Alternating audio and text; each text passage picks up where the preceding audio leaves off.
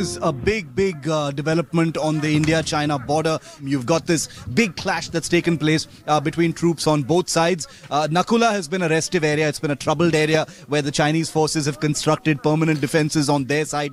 Uh, Sådan lød det i morges i udsendelsen på det engelsksprogede tv-kanal India Today, som samtidig viser billeder af det, der ligner indiske og kinesiske grænsevagter, to atommagter, øh, med militært personel i en regulær slåskamp på Himalayas højslette.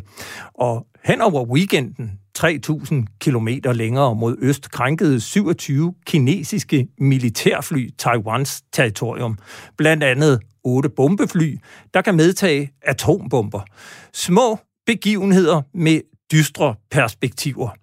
I denne udgave af Frontlinjen her på Radio 4 sætter vi fokus på truslen fra Kina, rent militært og strategisk. Mit navn er Peter Ernst Ved Rasmussen. Velkommen til. Men vi begynder et andet sted, for i sidste uges udgave af Frontlinjen bragte vi et interview med forsvarsminister Trine Bramsen. Hun sagde blandt andet i det interview, at forsvarschefen er en styrelseschef, som hun ikke forventer skal blande sig i den offentlige debat. Herefter aflyste forsvarschefen interviewaftaler med både Berlingske og Olfi.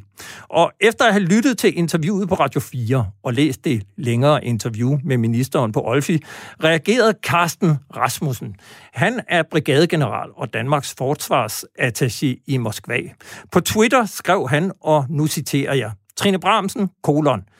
Citat, vi lever i et demokrati, og der er det de politisk valgte, som stiller op og tager de politiske debatter. Citat slut, og Carsten Rasmussen fortsatte. Nej, problemet med den danske politiske debat er, at den i for høj grad overlades til politikere. Og nu kan jeg byde velkommen til Carsten Rasmussen, som er med på en telefon fra Moskva. Jeg kunne spørge dig indledningsvis, hvad mener du med, at forsvarsdebatten i for høj grad overlades til politikere? Det jeg mener er, at øh, når man overlader den her øh, debat udelukkende til politikere, som er det, der sker i dag, så bliver den partipolitisk. En øh, partipolitisk debat øh, kan forsvarets ledelse eller andre medarbejdere i forsvaret ikke blande sig i. Det gør man ikke. Man blander sig ikke partipolitisk, og, og det medfører, at fagligheden udelukkes fra at komme ind i debatten. Og hvad er problemet med det? Problemet med det er, at øh, debatten øh, kommer til at handle om alt muligt andet end forsvar. Øh, I min artikel øh, kaldte jeg det en pseudodebat. Og det mener jeg, at vi har set adskillige eksempler på, øh, også for nylig. Øh, for ganske nylig var der eksempelvis øh, et forslag fra øh, en politiker, tror jeg, en socialdemokrat, øh, som øh, øh luftede ideen om, at nu skulle man samle officerskolerne på Fyn, og man skulle flytte noget af søværende fra Kursør til Frederikshavn, tror jeg nok. Så noget efter min mening en pseudodebat. Det handler ikke om forsvar, det handler ikke om truslen om Danmark, det handler ikke om, hvordan vi skal indrette vores forsvar, hvordan det skal bemandes, eller det handler heller ikke om, hvordan det skal øh, udrustes. Det handler alene om at øh, øh, øh, tiltrække nogle af forsvarets arbejdspladser, øh, til forskellige områder af landet. Formentlig der, hvor den, øh, et af de områder, hvor den pågældende selv er valgt. Ja, og så, så kan man sige, at Trine Bramsen, hun reagerede jo ret kraftigt på øh, dit tweet, øh, til trods for, jeg ved ikke, om hun var klar over, at du var forsvarsattaché i Moskva, men, men hun var jo på Twitter, da du havde skrevet det her, og, og så skriver hun jo, jeg, jeg, jeg citerer, hvor er det dog en ulødig fremstilling af, hvad jeg siger i interviewet, og lodret forkert. Saks en lille bid af et langt interview og få nogle likes. Tror vi ville få en bedre debat, hvis vi droppede den stil. Gør, at man ikke gider stille op i de lange og nuancerede interviews. Carsten Rasmussen, hvad betyder det, når en ministerlang, minister langer så hårdt ud efter dig, som her jo sådan set bare en borger, der blander sig i debatten? Øh, før, jeg, øh, før jeg tweetede, Øh, der havde jeg efter, jeg havde øh, læst interviewet på Olfi og hørt øh, interviewet øh, i radioen, der havde jeg overvejet, om øh, jeg skulle skrive noget om det her. Øh, fordi jeg var rigtig glad for, at ministeren øh, gik ind i de her interviews, og hun sagde rigtig, rigtig mange gode ting. Øh, men der var et område, hvor jeg måske jeg var uenig med hende, og det er vedrørende debatten om øh, forsvarspolitik. Derfor brugte jeg øh, det, der er min yndlingsplatform, nemlig Twitter, øh, og kom med en tilkendegivelse der. Øh, det gjorde jeg på samme måde, som jeg har gjort øh, de øh, 10 år, jeg nu har været på Twitter, øh, tog en udtalelse øh, i det her tilfælde fra ministeren, øh, gav udtryk for min egen holdning til den, øh, taggede ministeren, øh, og så for, så for hele konteksten var med, så linkede jeg øh, til artiklen på Olfi. Øh, det er den måde, jeg har lært, eller efterhånden har erfaret, at det er god stil at kommunikere på den måde på Twitter og debattere på den måde på Twitter. Øh, så kom ministerens reaktion, øh, og den overraskede mig ret meget. Øh, den lagde jo ikke lige frem op til yderligere debat, øh, og hun fik mig dermed overbevist om, at så er jeg nok nødt til at skrive et debatindlæg, i stedet for, at det er så det debatindlæg, øh, som øh, du jo har offentliggjort på Olfi her i weekenden. Ja, og, og der fortæller du, hvad, øh, hvordan du oplever, hvad det betyder, når man ikke har generaler med i debatten. Og kan du ikke gøre lytterne klogere på, hvad er konsekvensen af, at vi ikke har forsvarets øverste ledelse, forsvarschefen etc., til at deltage i den offentlige debat omkring forsvarspolitikken? Du siger her, jeg er jo igen enig med ministeren. Øh, hun siger også i interviewet, at vi i Danmark er rigtig dårlige til at øh, diskutere forsvarspolitik. Og, og det er jeg faktisk fuldstændig øh, enig med hende i. Jeg vil godt vælge den tilgang øh, til det her, øh, som om, at ligesom man gør i en militær stat, når der er truffet en beslutning, så bakker man lojalt op om chefens beslutning. Alle marcherer i den samme retning. Men indtil der er truffet en beslutning, der debatterer man chefens idéer. Uh, man udfordrer dem, øh, og øh, sådan at man kommer frem til det, der bliver den bedst mulige beslutning. Det kunne man også godt gøre på nationalt niveau. Jeg har ingen ønsker om, at, at forsvarets øverste ledelse eller andre topofficerer skal blande sig om, øh, skal blande sig i øh, implementering af det nuværende forsvarsforlig og skrive harmdierende debatindlæg om det. Når det drejer sig om indeværende forlig, så er beslutningerne truffet. Når vi kigger ud over indeværende forlig, øh, så ser det efter min mening øh, lidt anderledes ud. Øh, der skal vi have sat dagsordenen for fremtiden. Den bliver ja. naturligvis diskuteret. Det gør den allerede nu. Den bliver diskuteret øh, i Forsvarsministeriet, Udenrigsministeriet, øh, formentlig i officersmesser. Det er alt sammen nogle ekokammer, som, øh, øh, øh, hvor, hvor offentligheden ikke får adgang øh, til den her debat. Og der tror jeg, vi er enige om, at øh, vi så gerne, at vi fik løftet den øh, debat ud. Og, og nu kommer jeg til at øh, afbryde dig her, Carsten. Jeg, jeg kunne godt lige tænke mig at spørge, for vi har også Nasser Carter med på en telefon. Du er udenrigspolitisk ordfører for de konservative, så er du formand for Forsvarsudvalget. Jeg kunne godt tænke mig at spørge dig helt kort. Øh, Deler du Carsten Rasmussens analyse? Er du enig i, at den forsvarspolitiske debat mangler fagmilitære input? Jeg synes, at øh, Carsten har i det indlæg, han skriver hos jer, øh, rigtig mange gode pointer. Øh, jeg er enig i, at den forsvarspolitiske debat ofte bliver partipolitisk, ideologisk og indimellem også sovnerådspolitisk. Apropos det indlæg, som Carsten nævner, hvor en socialdemokrat, der ikke er forsvarsordfører, øh, øh, taler om at, at øh, lægge officerskoler øh, sammen, og helst til et område, hvor vedkommende øh, øh har øh, base. Øh, det, altså det, det er bare et godt eksempel på, at øh, øh debatten bliver meget øh, skæv efter min opfattelse. Vi har brug for en oplyst debat øh, om, øh, hvor forsvaret bevæger sig hen. Øh, hvad vil vi med vores forsvar? Hvordan forsvarer vi Danmark? Og, og me, øh, mener du, at vi skal have generaler og, og, og, og militærpersonal til at være med i den debat?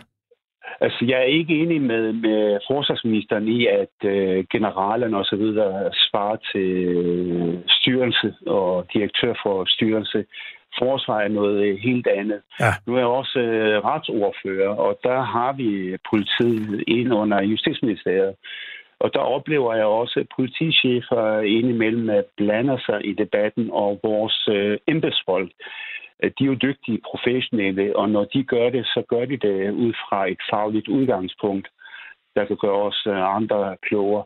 Jeg vil ikke have, at øh, man blander sig i budgetterne og i øh, det partipolitiske, men jeg vil meget gerne have mange flere input i forhold til det øh, forsvarsfaglige mm. og militærfaglige.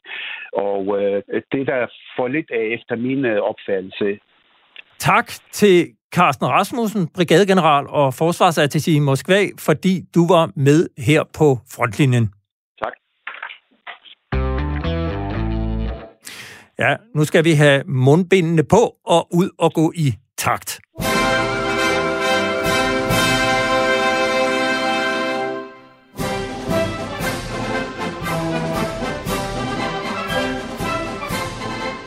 Sådan lyder en marschsang, som bliver anvendt i den kinesiske hær. Ride i midten, som vi så tit hører om, men samtidig hører meget lidt om. I hvert fald, når det kommer til den konkrete militære trussel fra Kina, som ifølge vestlige kilder vokser og vokser. Her vil jeg gerne byde velkommen til dig, Camilla Sørensen. Du er lektor på Forsvarsakademiet og en af de få danskere, der beskæftiger sig med Kinas militære og sikkerhedspolitiske ambitioner.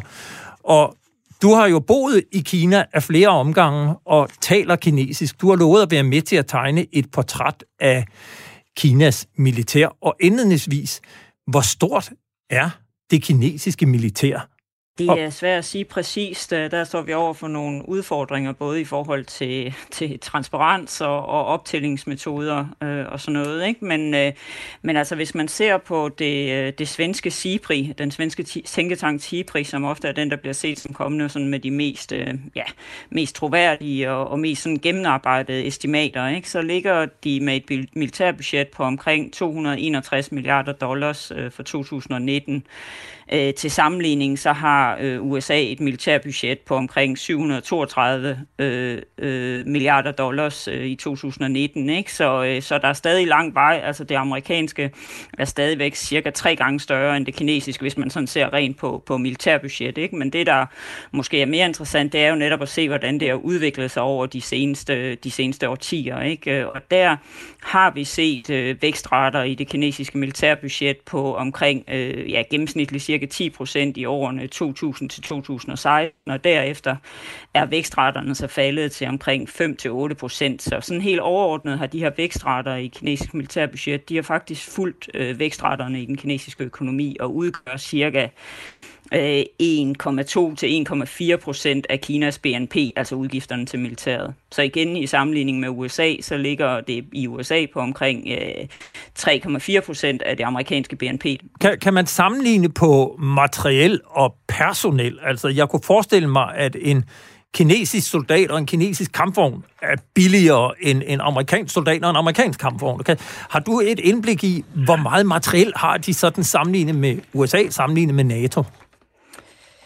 Og, og ikke mindst styrker. Ja, altså, altså, øh, altså, man skal måske starte et, et lidt andet sted. Ikke? Altså man kan sige, at Kinas øh, militær øh, startede sådan for alvor en modernisering i øh, starten af 90'erne først. Øh, øh, de første år sådan af Kinas økonomiske reformer øh, og den hele den økonomiske vækst i Kina var der ikke fokus på øh, militæret, men så indså øh, de kinesiske ledere der i 90'erne, øh, da de så, hvad amerikanerne lavede i, i, i, øh, i golfkrigen, ikke? Øh, så indså de, jo, at nu er de kommet langt bagefter, og de må til at have gang i, øh, i moderniseringen af det kinesiske militær øh, ud fra en logik om, at man simpelthen ikke komme op og være en, øh, en stor magt, hvis man ikke også har et stærkt militær. Øh, øh, og så kom der for alvor fokus på det, og så har der været fokus på egentlig at omstille det kinesiske militær ikke, til øh, at skal være noget andet end et, øh, et militær, der kun skal forsvare kinesisk territorium. Fordi det, det vi egentlig har set, ikke, det er jo et kinesisk militær, der har været øh, overvægten, har været fokus på den kinesiske hær, og her skal vi jo have med, hvordan Kina ser ud sådan rent øh, geo, geo, geo, geostrategisk, ikke? Altså har jo 14 naboer og kæmpe lange grænser, ikke? Øh, øh, der har været rigeligt at gøre med at holde styr på det, men i og med, at Kina udvikler sig til at være en anden type aktør, i det internationale system for interesser langt væk fra kinesisk territorium, som skal, skal, skal fremmes og sikres, jamen så får de også interesseret i at kunne begynde at udøve magt, øh, også militær magt, uden for Kinas sådan, nærområde. Ikke? Og det er så mm. det, vi har set nærmest øh, siden der starten af 90'erne, der, der har været sådan en kæmpe omlægning i gang i det kinesiske militær. Væk fra, at det er hæren, der ligesom er det tungste, så man har skåret voldsomt ned på, øh, på, øh, på, på personel. Ikke? Ja. Øh, den kinesiske hær er stadigvæk, altså den kinesiske militær er stadigvæk verdens største, men, øh, men der er blevet skåret voldsomt ned øh, på antallet øh, i, øh, af personel. Derimod er der så kommet mere fokus på at opbygge et, en moderne kapacitet, ikke? særligt flåden og, øh, og luftvåbnet. Altså det er der, der har været satsning øh, øh at få opbygget en stærk kinesisk flåde og, og et tilsvarende stærkt kinesisk øh, luftvåben. Og, og det er jo igen, og, fordi fokus hvis, har været hvis på, du at bare... man skal kunne udøve magt stil, væk. stiller ja. Kina over for øh, NATO. Er vi på niveau? Eller hvor meget, jeg ved, det er jo et lidt luftigt begreb, ikke? men hvor meget større er NATO, hvis du sådan stiller Kina over for, øh, for NATO sådan øh, helt slag på tasken? Jamen, det kan man øh, ikke rigtigt. altså, man kan sige, at det kinesiske militær er fortsat et militær, der har primært øh, fokus på også evne til at agere og operere i Kinas nærområde, altså at sikre Kinas overtag der. Det er der, der er fokus. Det har været drivkraften, kan man sige, i hele den kinesiske øh, militære modernisering. Det er at kunne give amerikanerne et reelt modsvar i Kinas mm. nærområde, mm. altså i Østasien, Taiwan-strædet, det sydkinesiske hav, det østkinesiske hav. Ikke? Der begynder kineserne reelt at kunne præsentere amerikanerne over over for en, mod, en modstand, ikke? altså en, en reel udfordring, at nu amerikanske militær overtage i Østasien. Det begynder vi at se. Den militær bare, bare sådan et helt, helt, helt kort, kort spørgsmål. Det er sådan den teknologiske standard, altså øh, øh, amerikanerne har udviklet F-35, der vil sige at være det mest teknologiske våbensystem nogensinde. Kineserne har bygget et fly, der ligner fuldstændig, men hvis vi sammenligner øh, Øh, teknologi, øh, det vil sige kvalitet et eller andet sted, kan det sammenlignes, eller er der stor forskel? Jamen, der henter kineserne ind. Øh, det er der ingen tvivl om. Altså, men det hænger også sammen med hele det fokus, der er i den kinesiske økonomiske udvikling på og nu at være førende inden for nye teknologier. Ikke? Øh, og det der er der jo altså en sammentænkning. Den nuværende kinesiske præsident, han taler om sådan en civil-military fusion. Ikke? Øh, men den måde, som man satser benhårdt i, øh, i omlægningen af den kinesiske økonomi på at blive førende inden for nye teknologier, øh, kunstig intelligens, robotteknologi og hvad har vi, jamen det spiller jo også over i forhold til udviklingen i kinesisk militær. Altså der er jo sådan en helt dual use mm, øh, mm. Øh, øh, logik der. Ikke? Nu, nu kunne jeg... så, så kineserne begynder at kunne hente ind, men skal jeg svare sådan helt overordnet på det? Nej, så kan de ikke måle sig øh, i teknologi øh, i forhold til, til amerikanerne. Øh, men der er nogle steder, hvor de så øh, godt kan måle sig, ikke? De og der er nogle steder, hvor de måske endda er, er bedre. Ja. Øh, men sådan det helt overordnede billede, nej, så kan de ikke endnu. Men de mm. henter ind. Nasser Carter, du er jo udenrigspolitisk ordfører for de konservative, og nu taler man jo øh, meget om den militære oprustning i Kina. Man taler også om deres strategiske indflydelse. Det vender vi tilbage til senere. Indledningsvis kunne jeg godt tænke mig at spørge dig, kan du se, at Kinas militære oprustning er en direkte trussel mod danske interesser herhjemme eller andre steder i verden? Øh, lige nu, øh, nej, men de har jo nogle ambitioner. De har også nogle øh, globale ambitioner. Øh, altså ifølge den seneste Pentagon-rapport, der har de et mål om at matche øh, USA's militær inden for 30 år. Det vil sige, der er nogle øh, globale ambitioner. Og så fokuserer de ikke kun på Asien, de er altså også i Afrika. Så, så vidt jeg ved, har de øh, lejet en ø, eller øh, hvor de har bygget det, der svarer til militærbase uden for Djibouti, hvor de øh, også har vist interesse. Det er ikke langt fra en amerikansk øh, base. De har også øh, vist interesse i Grønland og Arktis i forhold til Silkevejen. Grønland, der vil de bygge en øh, lufthavn, så de har nogle øh, globale ambitioner, som øh, bekymrer mig. Øh, de, de er jo ikke Altså, jeg mener, at de vil i fremtiden blive et, øh, en større udfordring for de vestlige demokratier, end Sovjetunionen var øh, tidligere. For Sovjetunionen, de havde kun øh, deres ideologi og, og atomvåben. Der er Kina mere sofistikeret. Uh, de er blevet en større international øh, spiller, øh, også diplomatisk og økonomisk. Meget mere end Sovjetunionen var dengang. Og det skete inden for de senere år. Jeg kan huske, da den syriske borgerkrig startede, og Rusland øh, spille en aktiv rolle i Sikkerhedsrådet om at nedlægge veto i forhold til sikkerhedszoner og flyforbudszoner. Der talte man kun om, hvad Rusland vil gøre, og ofte sagde man, at Kina følger bare efter. Øh, det vil sige, Kina blev ikke sådan... Øh, der var ikke så meget fokus på Kina. Men efter den nye præsident Xi kom til i 2012, øh, der synes jeg, der er sket et enormt skifte.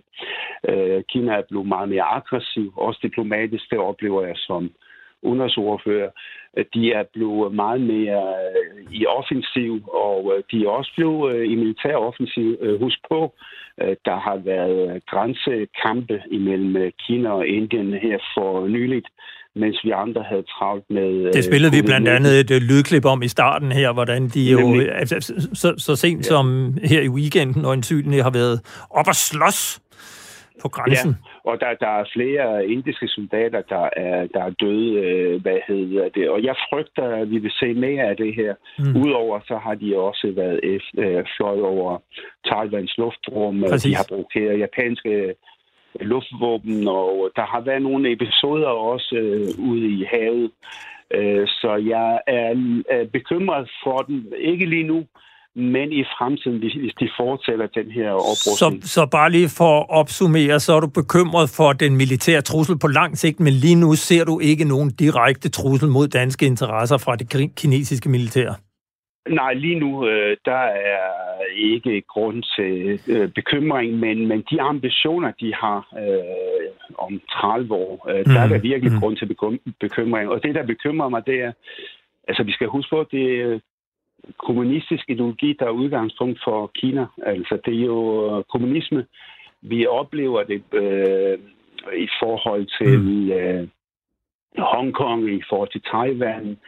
Det er et totalitært regime, der kører tingene på, på, på deres egen måde. Jeg, jeg kunne godt tænke mig lige at, at, at, at, at springe videre her, fordi øh, vi vil jo altid gerne høre den anden side, og det, det kan være lidt svært at øh, gå ned på gaden og finde en øh, kinesisk øh, militærekspert, der kan fortælle os om, om, hvordan en kineser ser på øh, kinesernes øh, militære udvikling.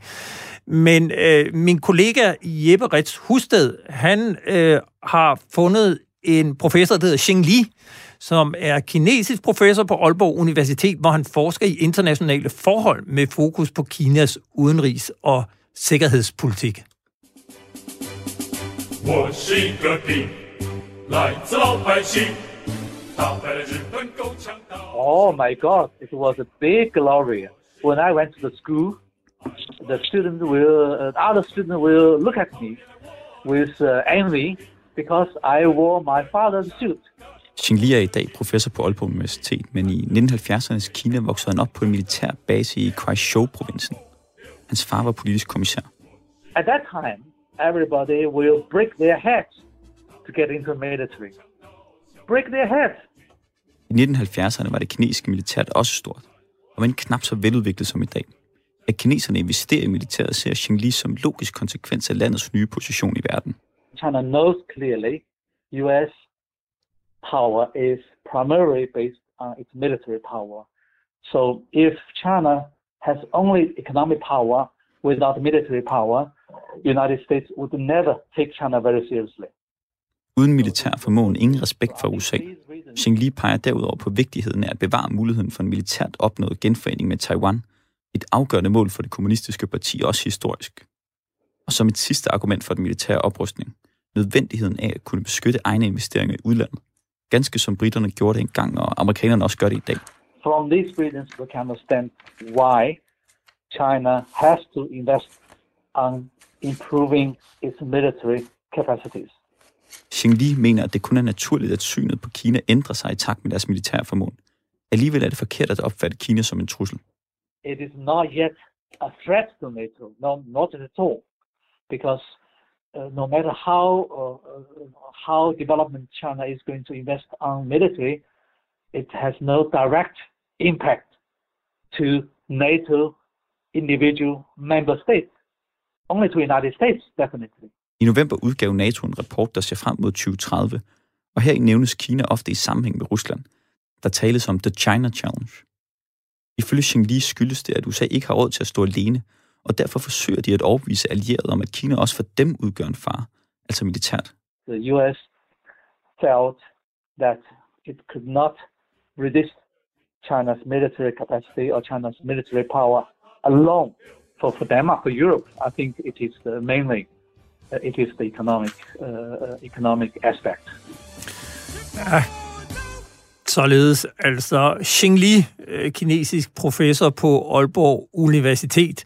Camilla Sørensen fra Forsvarsakademiet, han udlægger de militære investeringer som et naturligt næste skridt for Kina. Mener du, at der er noget særligt aggressivt over den kinesiske oprustning? Altså man kan sige sådan, det at Kina, søger at opbygge et øh, stærkt militær, det er der ikke noget altså, usædvanligt i. Det er jo lidt som øh, Xing Li er inde på, ikke? At, at det er svært at forestille sig Kina som stormagt, hvis de ikke har et stærkt øh, militær. Øh, hvem kan vi pege på af store magter, der har haft nogen som helst indflydelse, ikke? som ikke også har haft en stærk øh, militærmagt? Det er jo både et spørgsmål om at få andre til at lytte, men det er også et spørgsmål om at være i stand til at fremme og varetage egne interesser øh, i det internationale system. Ikke? Mm. Så, så det, der jo snarere bliver det springende punkt, det er, at det er, hvordan de bruger den militære magt. Altså, når vi taler om trussel, så taler vi gerne om både kapacitet og intentioner, ikke? og der er ingen tvivl om, at Kina har efterhånden fået opbygget en, øh, en stor kapacitet, men hvad, hvad er deres intentioner? Hvordan vil de bruge den? Hvor vil de bruge den? Ikke? Øh, og det er jo så der, hvor der er en, en stor debat øh, på feltet. Ikke? Altså, hvad er Kinas intentioner? Hvad er det for en type stormagt, de vil være? Hvor vil de bruge? Hvordan vil de bruge deres militærmagt? Ikke? Øh, og der ser vi indtil videre jo lidt øh, tegn på, at øh, Ja, som jeg var inde på indledningsvis, ikke? at de jo primært så vidt har brugt deres militærmagt i en regional kontekst, ikke? Mm. altså i forhold til at sikre Kinas, øh, det de ser som kinesisk territorium og Kinas interesser i, øh, i Kinas nærområde. Ikke? Og det er igen et spørgsmål om at sikre Kinas øh, ja, territorielle øh, integritet, suverænitet, det at kan få skubbet det amerikanske militær længere væk fra kinesisk territorium. Ikke? De har jo aldrig været begejstrede for, at den amerikanske flåde sejler op og ned af den kinesiske kyst, men de har aldrig tidligere været i stand til at gøre noget ved det. Øh, og det er det, de begynder at kunne gøre nu, ikke? fordi den kinesiske flåde og det kinesiske luftrum reelt kan komme med et modsvar til den amerikanske. Ikke? Ja. Øhm, så, så det er især i Østasien, øh, at vi ser, øh, hvad kan man sige, øh, Kinas brug af militær. Så er det jo rigtigt, som Nasser Carter er inde på, at vi begynder også at se dem agere rundt omkring i verden, også det kinesiske militær. Øh, og det er, jo, øh, det er jo gerne et, et spørgsmål om at fremme øh, kinesiske økonomiske interesser. Og altså, det vender vi tilbage til. Øh, det vender vi, det, ja. det, det vender vi tilbage til lidt, ja. lidt senere, men, men Nasser Carter, Xing Li her fra Aalborg Universitet, professor, han taler om et USA, der forsøger at trække Europa med ind i en militær konflikt med Kina. Man kan sådan lidt groft sagt, går du amerikanernes sag, når du taler om en kinesisk trussel? Nej, det gør jeg ikke. Det er jo noget, der er meget åndsynligt. Øh, det er ikke kun øh, noget, vi har fra amerikanerne. Og i øvrigt øh, vil jeg mene, at den nye administration, Biden-administration, de er lige så højagtige over for Kina og opfatter Kina som en trussel, og også over for de amerikanske interesser, som den tidligere administration. Altså den øh, Blinken, som øh, nok bliver Bidens øh, udenrigsminister, Øh, han har været ude og sige, at der kommer ikke til at blive den store forskel i forhold til USA's politik over for mm. Kina. Man vil, man vil ikke være lige så konfrontativ som øh, Trump-administrationen, men man er lige så højagtigt, fordi man opfatter øh, det som trussel. Og jeg synes ikke, øh, hvad hedder det, Altså, der, har også været en debat omkring handelskrigen mellem USA og Kina, og der var der også en diskussion om vi, Danmark og EU, bare skulle være en del af, af den amerikanske handelskrig, og det, var, det, det, det blev afvist. Så der, der valgte EU og Danmark en anden øh, retning end øh, amerikanerne. Øh, mm. men, men hvad angår øh, det militære, øh, så er jeg, jeg stoler ikke på kineserne, jeg stoler ikke på deres intentioner. Øh, jeg synes, de er, jeg har ikke oplevet dem at være øh, sådan altruistiske. Mm. Det hele handler om, øh, hvad der er godt øh, for Kina, og, øh, og mindre vigtigt, hvad der er godt for omverdenen. Vi er ofte altruistiske, det er vi ikke. Du lytter til Frontlinjen, og mit navn er Peter Ernst ved Rasmussen. I dag der taler vi om Kina, om både den militære trussel og den strategiske trussel. Og en ting er netop den militære trussel fra Kina, noget andet er den strategiske indflydelse, som kommer til udtryk gennem kinesernes investeringer i projekter over hele verden. Det oplever vi blandt andet på Grønland, og i 2016 fik kinesernes interesse pludselig indflydelse på den danske sikkerhedspolitik. Jeg hedder Christian Brøndum. Jeg har været forsvarsmedarbejder på Berlingske siden øh, krigen på Balkan i slut 90'erne øh, og fuldt dansk forsvar siden da. Brøndum er i dag pensioneret, men fra 2016 og to år frem, der drev han sit eget medie, Defense Watch. Og det er i den periode, han støder på en historie, der involverer kinesere, amerikanere og en dansk statsminister. Historien udspiller sig omkring station Grønnedal i det sydøstlige Grønland. Det var jo øh, søværnets øh, og i øvrigt øh, forsvarets, kan man sige, kommandopost i Grønland. Det var her, man koordinerede forsvarets enheder på omkring Grønland. Mange søværende skibe brugte jo basen. Stationen etablerede amerikanerne i 1942. 2. verdenskrig rasede, og vigtige råstoffer skulle beskyttes. Det stof, der bliver brudt, hedder kryolit. Det bruges ved fremstilling af aluminium. Iviktut er det eneste sted på jorden, hvor det er fundet i større mængder. Efter krigen fungerede stationen som base for Grønlandskommandoen og havde perioder mere end 150 ansatte. Og så øh, skete der jo det, at man fandt ud af, at det var langt billigere at øh, flytte øh, stabsarbejdet i Grønland op til, til, øh, til Nuuk. Så kunne man nedlægge en relativt dyr øh, drift af Grønnedal, som jo lå langt fra alting og stadig, altså selvfølgelig ligger langt fra alting. Efter mere end 6 årtier ophørte den faste bemanding af stationen i 2014, og året efter der sender ejendomsstyrelsen oprydning af Grønnedal i udbud. Få dage inden udbuddet udløber, så aflyses det. Angiveligt på grund af et fejlagtigt lovgrundlag. Det grønlandske folketingsmedlem Allega Hammer, hun kalder forsvarsministeren i samråd om sagen for at høre om fremtidsudsigterne. Peter Christensen, han er klar i spyttet. Jeg skal understrege, at Forsvarsministeriet ikke har noget behov for eller ønsker om at videreføre Grønnedal, hverken helt eller delvist. Ifølge ejendomsstyrelsen arbejdes der på en ny udbudsrunde, men den kommer aldrig. Og så går der vel et halvt års tid eller lidt mere, og så kommer der en pressemeddelelse fra Forsvarsministeriet, hvor man sammen med forlispartierne har lavet forskellige aftaler, og så står der til sidst i den pressemeddelelse nogle linjer om, at man øvrigt har fundet ud af, at nu skulle man forresten beholde Grøndal, fordi det var så noget nødvendigt af hensyn til. Og så kom der noget, undskyld mig, plid plader om træningsfaciliteter og sådan noget, som, hvor man tager sig til hovedet og siger, hvad i alverden stikker der under her. Så derfor så gav jeg mig til at, at ringe rundt til folk, jeg kender i, i systemet, og og så stødte jeg faktisk meget hurtigt og meget let på, tror det var fem forskellige kilder, der sådan set øh, havde fortalt den samme historie. Før sommerferien det år havde daværende statsminister Lars Løkke Rasmussen haft fat i partilederne, kaldte dem op i statsministeriet og forklarede dem, at man stod med et problem øh, lige pludselig, fordi kineserne, altså et kinesisk øh, mineselskab, var interesseret i at overtage Grønnedal, som var sat til salg.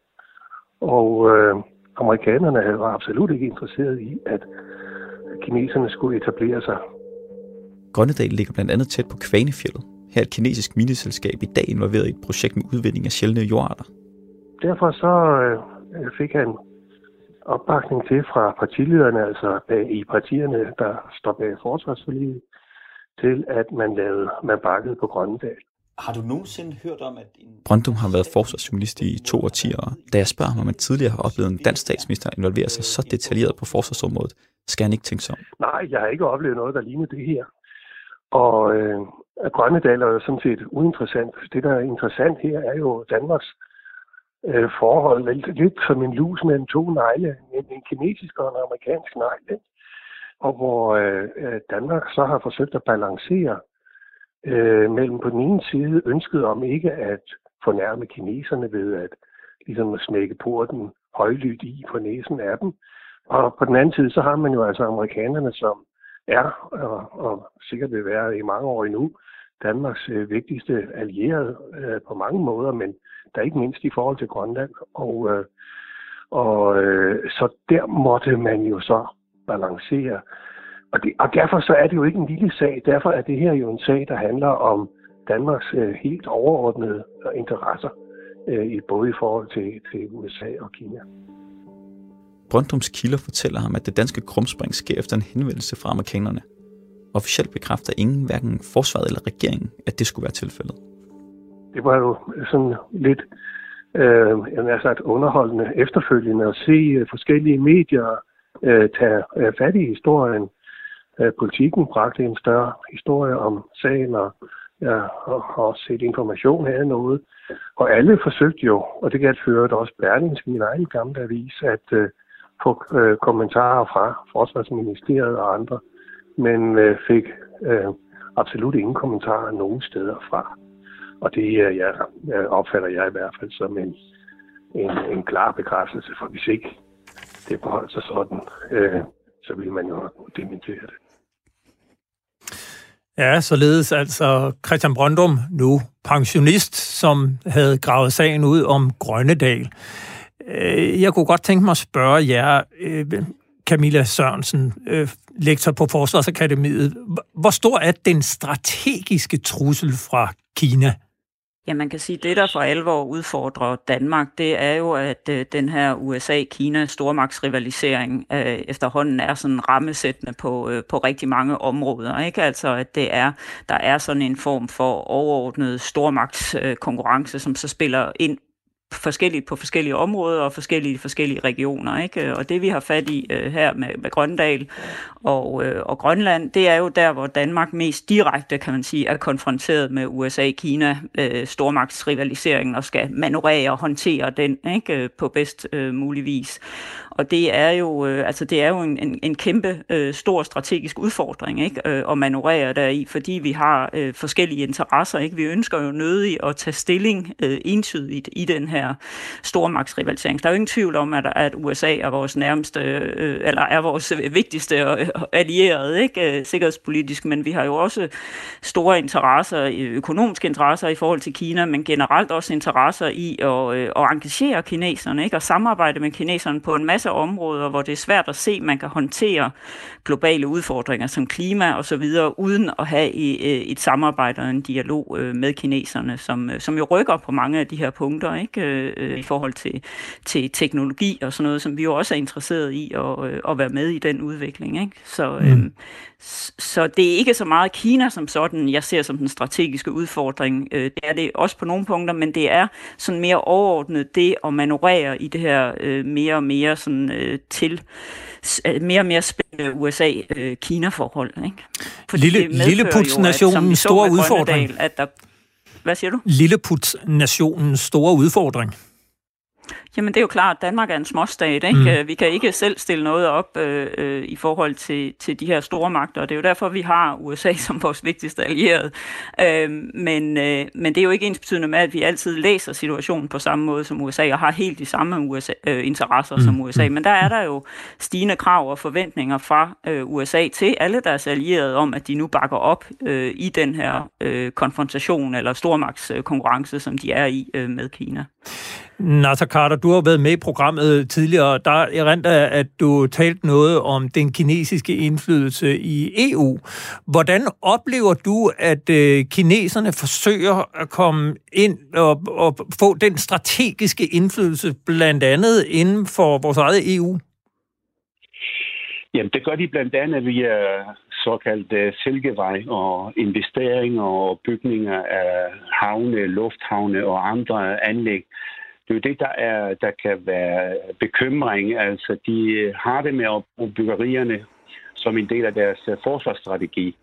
Altså, at de på sigt kan stå bedre øh, rent militært ved øh, eksempelvis ved at bygge en lufthavn i, øh, i Grønland eller overtage øh, Grønnedal. Men i forhold, og vi kan se det helt tydeligt i, øh, i forhold til EU. Altså, der, der er et par EU-lande, der er i lommen på Kina. Tag nu øh, Grækenland, øh, hvor øh, der har givet kineserne, ja, også som følge af den finanskrise, Grøn, øh, Grækenland havde, øh, kineserne mulighed for at investere rigtig meget i landet, og øh, det har gjort, at øh, at øh, Grækenland er tamme. Øh, de er, de er ukritiske over for Kina det oplevede dengang, at der skulle øh, øh, tage stilling i forhold til det, der skete i Hongkong. Der var det svært at få samlet på tropperne i EU, fordi nogle af EU-landene var i lommen på Kina via blandt andet de der investeringer. Og, og det er jo det, der og vi, vi, vi, vi, vi kan jo her nævne havnen i Piraeus, altså Athens ja. øh, store, store havn, som jo mm. er overtaget af kineserne. Jeg går ud fra, at det er et af de eksempler, du tænker på.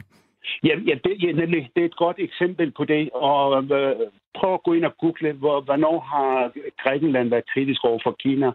Og Kinas øh, hvad hedder det, forfølgelse af demokratiforkæmper, Kinas mm. Øh, indførelse af sikkerhedsloven i Hongkong, øh, øh, der de blev helt tamme. Og det er jo det, der kan være problemet med. Altså selvfølgelig skal vi handle med kineserne, og de skal også gå investere her og der. Men det bagsiden af det kan være, at det er noget, de kommer til at bruge øh, på sigt i, til at presse de forskellige lande. Mm. Og det ser vi jo også i forhold til Afrika øh, Sri Lanka. Altså, der er øh, lande, der er efterhånden øh, er i lommen på kineserne. En, en vigtig del af Kinas strategiske indflydelse er jo netop store investeringsprojekter, som man har set det både i Afrika, i Mellemøsten, Europa og Asien. Og apropos det med at undersøge forholdene, så har min kollega Jeppe Rets Hustad talt med Lee Jones, som er docent ved Queen Mary University of London.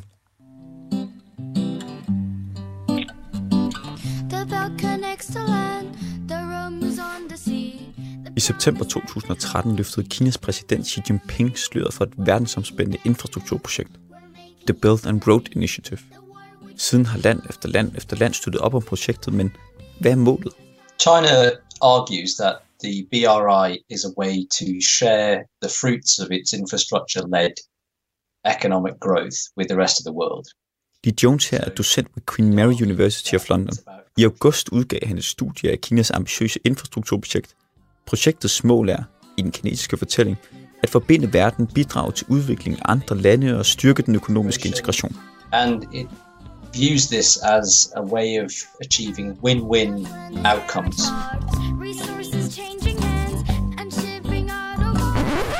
I Vesten har mange en anden opfattelse. BRI in particular is seen very widely as a new Chinese grand strategy which is designed to reconfigure geopolitics and challenge US hegemony. Belt and Road er skabt for at udfordre Amerikas position som verdens supermagt. Og ikke bare det. Kina lurer udviklingslande ind i gældsfælder for derefter at udnytte deres position som långiver til at fremme egne strategiske interesser. Eksempelvis ved at overtage kontrol med afgørende infrastruktur. Men hvad er rigtigt? Økonomiske investeringer eller strategiske gældsfælder? Lee Jones undersøgte to konkrete projekter for at finde et svar. Sri Lanka is the country where the debt trap diplomacy thesis was first developed. I Sri Lanka undersøgte han Hampantota Port, en havn, der er opført af et kinesisk firma og finansieret af kinesiske lån, og ifølge kritikerne det bedste eksempel på Kinas gældsdiplomati. Hele havneområdet er nemlig i dag og de næste 99 år på kinesiske hænder. Det andet projekt i Malaysia har også været omtalt som gældsdiplomati. Hverken i Sri Lanka eller Malaysia har han dog fundet beviser for, at kineserne har forsøgt aktivt at fange de lokale i et gældsnet. Personally, I think that there is no evidence for debt trap diplomacy. At projekterne slår fejl skyldes beslutninger truffet lokalt. In the, both the Sri Lankan case and the Malaysian case, there was you know, heavy amounts of corruption um, and considerations about patronage and electoral support that went into the the selection of these projects. Som Lee Jones forklarer, hvis du vil hyre et kinesisk firma til at bygge en international lufthavn og i øvrigt finansiere byggeriet med et kinesisk lån, ja, så er det ikke Kina, der fortæller dig, at det måske er en dårlig idé at bygge den lufthavn 10 km uden for Nakskov. For kineserne kan tjene penge selv på dårlige beslutninger truffet af danskere eller sri lankanere. The Chinese development financing system is not strategically driven. Og så er vi fremme ved kernen i Lee Jones argument. Der er nemlig to vigtige forhold, man skal kende til for at forstå, at Kina ikke driver et gældsdiplomati. So prospective recipients start the process by applying for money from Beijing. For det første kommer ideen til de enkelte nye jernbaner, veje og havne direkte fra lokale magthavere på eget initiativ. And secondly, the internal governance of development financing in China is highly fragmented. Derudover involverer sikringen af finansiering i Kina alle mulige forskellige aktører. Statslige institutioner, virksomheder, banker og diplomater. De har alle forskellige mål, der sjældent går godt i spænd. Og i Kina så vægter de kommercielle hensyn højst i sidste ende. And what that, what that means is that many BRI projects, you know, they have no conceivable strategic value for China at all. Når Lee Jones taler om det kinesiske systems indre arbejdsgang, fremkalder det hos mig et billede af en stat, hvor den ene hånd ikke ved, hvad den anden laver. Og han mener da også, at vi i Vesten har en tendens til at overvurdere kineserne. Certainly, there is a view in the West of China as this great big monolithic entity where all the decisions are taken by one person in a totally top-down command and control fashion. But the truth is that China is not like that at all. Flere institutioner overlapper hinanden. Magten er enormt decentraliseret, og statslige virksomheder drives kommercielt. Lee Jones fortæller, at der er 80 koordinerende organer alene for at sikre, at tingene går i den samme retning. Men selv de koordinerende organer overlapper og har igen brug for deres egne koordinerende organer. So that makes it very difficult to pursue a strategy if you think that strategy involves identifying clear goals, prioritizing uh, what you want to achieve, and directing resources towards the singular achievement of that very precise goal. The Chinese party state, I think, is simply not capable of doing that in detail.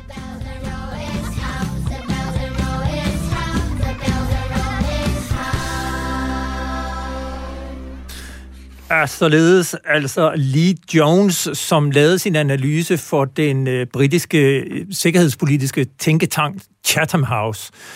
Øh, Nasser Carter, overvurderer vi i virkeligheden kinesernes rolle og indflydelse? Altså lige Jones kommer jo frem til, at der ikke er nogen strategisk sammenhæng mellem mange af de her projekter. Jeg er ikke enig. Der er andre øh, forskere, der siger noget andet, og andre jagttager, der mener noget andet. Så det kan vi øh, se helt øh, åbenlyst med de der gældsfælder og gældsfælde øh, diplomati. Øh, så hvad hedder det? Jamen en del af deres øh, strategi øh, om at bygge den der øh, silkevej, det handler simpelthen om øh, Kinas indflydelse i, i, i verden. Og hvad, øh, Camilla Sørensen, hvad, hvad tænker du? Er, er du enig med Lee Jones, altså fra den her Chatham House-analyse, som har undersøgt to projekter, eller deler du Nasser Carters overbevisning, at, at det er et strategisk redskab?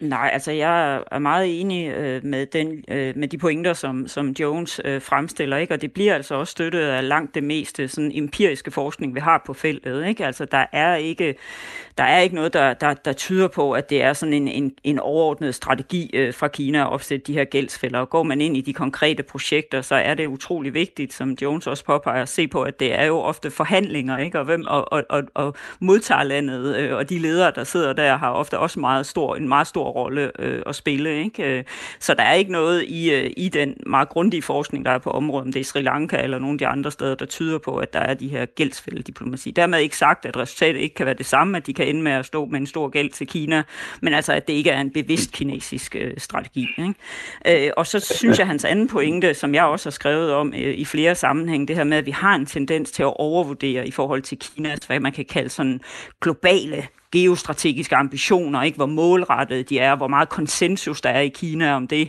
og så deres evne til at have det her strategisk langsigtede fokus. Ikke? Altså der har vi simpelthen en tendens til at se dem som, ja, som meget dygtigere, end de uh, reelt er, ikke? Altså, så, så, som om, i stand til meget mere, end de uh, reelt er. Kina er, altså der er ikke, øh, som jeg var inde på før, der er ingen tvivl om økonomisk, militært og sådan noget, der øger de deres øh, kapaciteter i forhold til andre øh, stormagter i et internationalt system, så det er jo slet ikke det.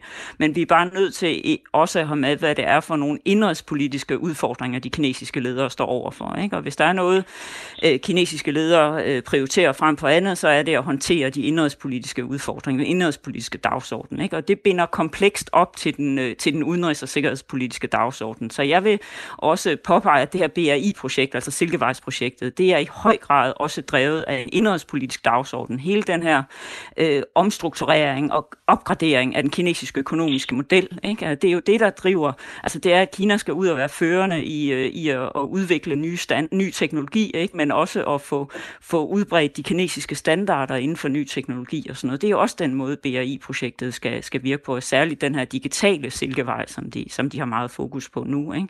Så helt no. forstå hele det der link mellem kinesisk indrigspolitik, den indrigspolitiske dagsorden, og så den måde, som udenrigs udenrigs- og sikkerhedspolitikken udvikler sig på. Det mener jeg er helt afgørende, og, det, og der undervurderer vi simpelthen betydningen øh, af det her, og ser det mere som sådan en stor geostrategisk øh, øh, øh kraft, eller øh, der vælter frem nu, ikke? Øh, øh og det, altså det, kan, det, det er der jo meget af også. De agerer mere øh, frembrusende i rigtig mange sammenhænge, men vi er nødt til at forstå drivkræfterne bag det, ikke? Øh, og det er altså også øh, den, de indrigspolit, den indrigspolitiske dagsorden, de indrigspolitiske udfordringer, som de står overfor. Nasser Carter, udenrigspolitisk ordfører for de konservative. Du er jo ikke helt enig. Altså, du, du ser en større øh, strategisk trussel fra kineserne. Når nu du hører her omkring alle deres 80 øh, koordinerende organer, der skal snakke sammen, og, og, og det er i mhm. virkeligheden enormt svært at få det til at øh, trække i samme retning.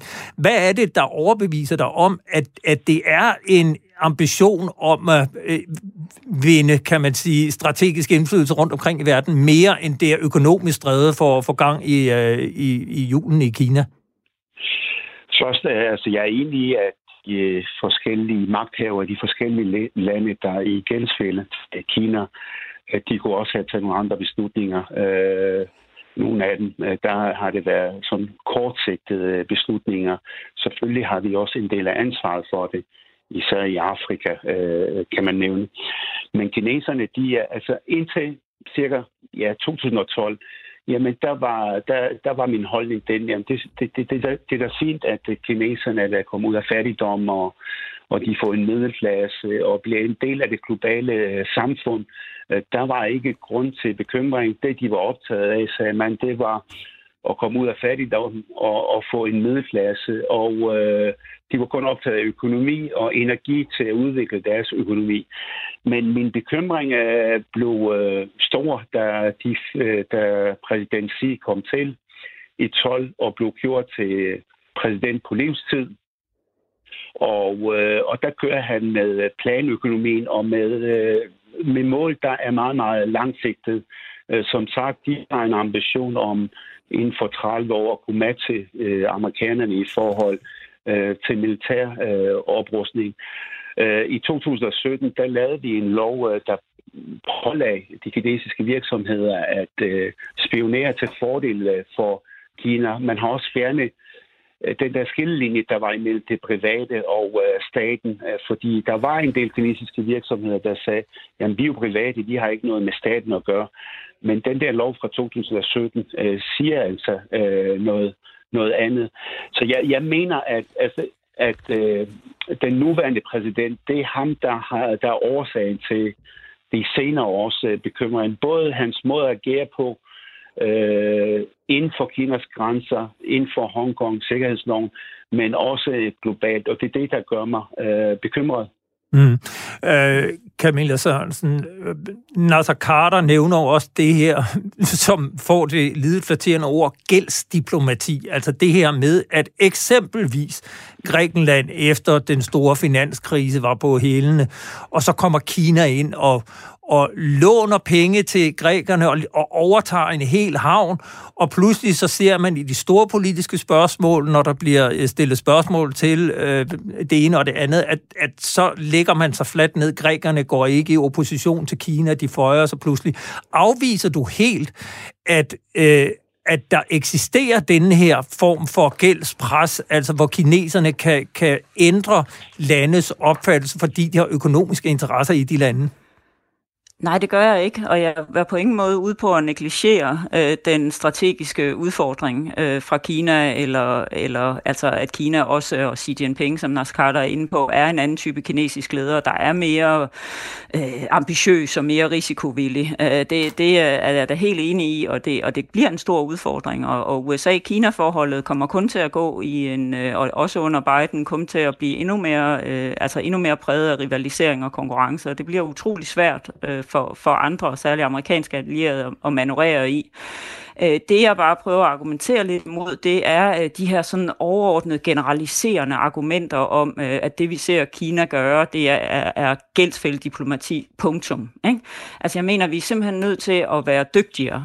Vi er nødt til at have nogle, nogle, nogle skarpere analyser, der går ind på at se, hvad er det for nogle dynamikker, der udvikler sig. Ikke?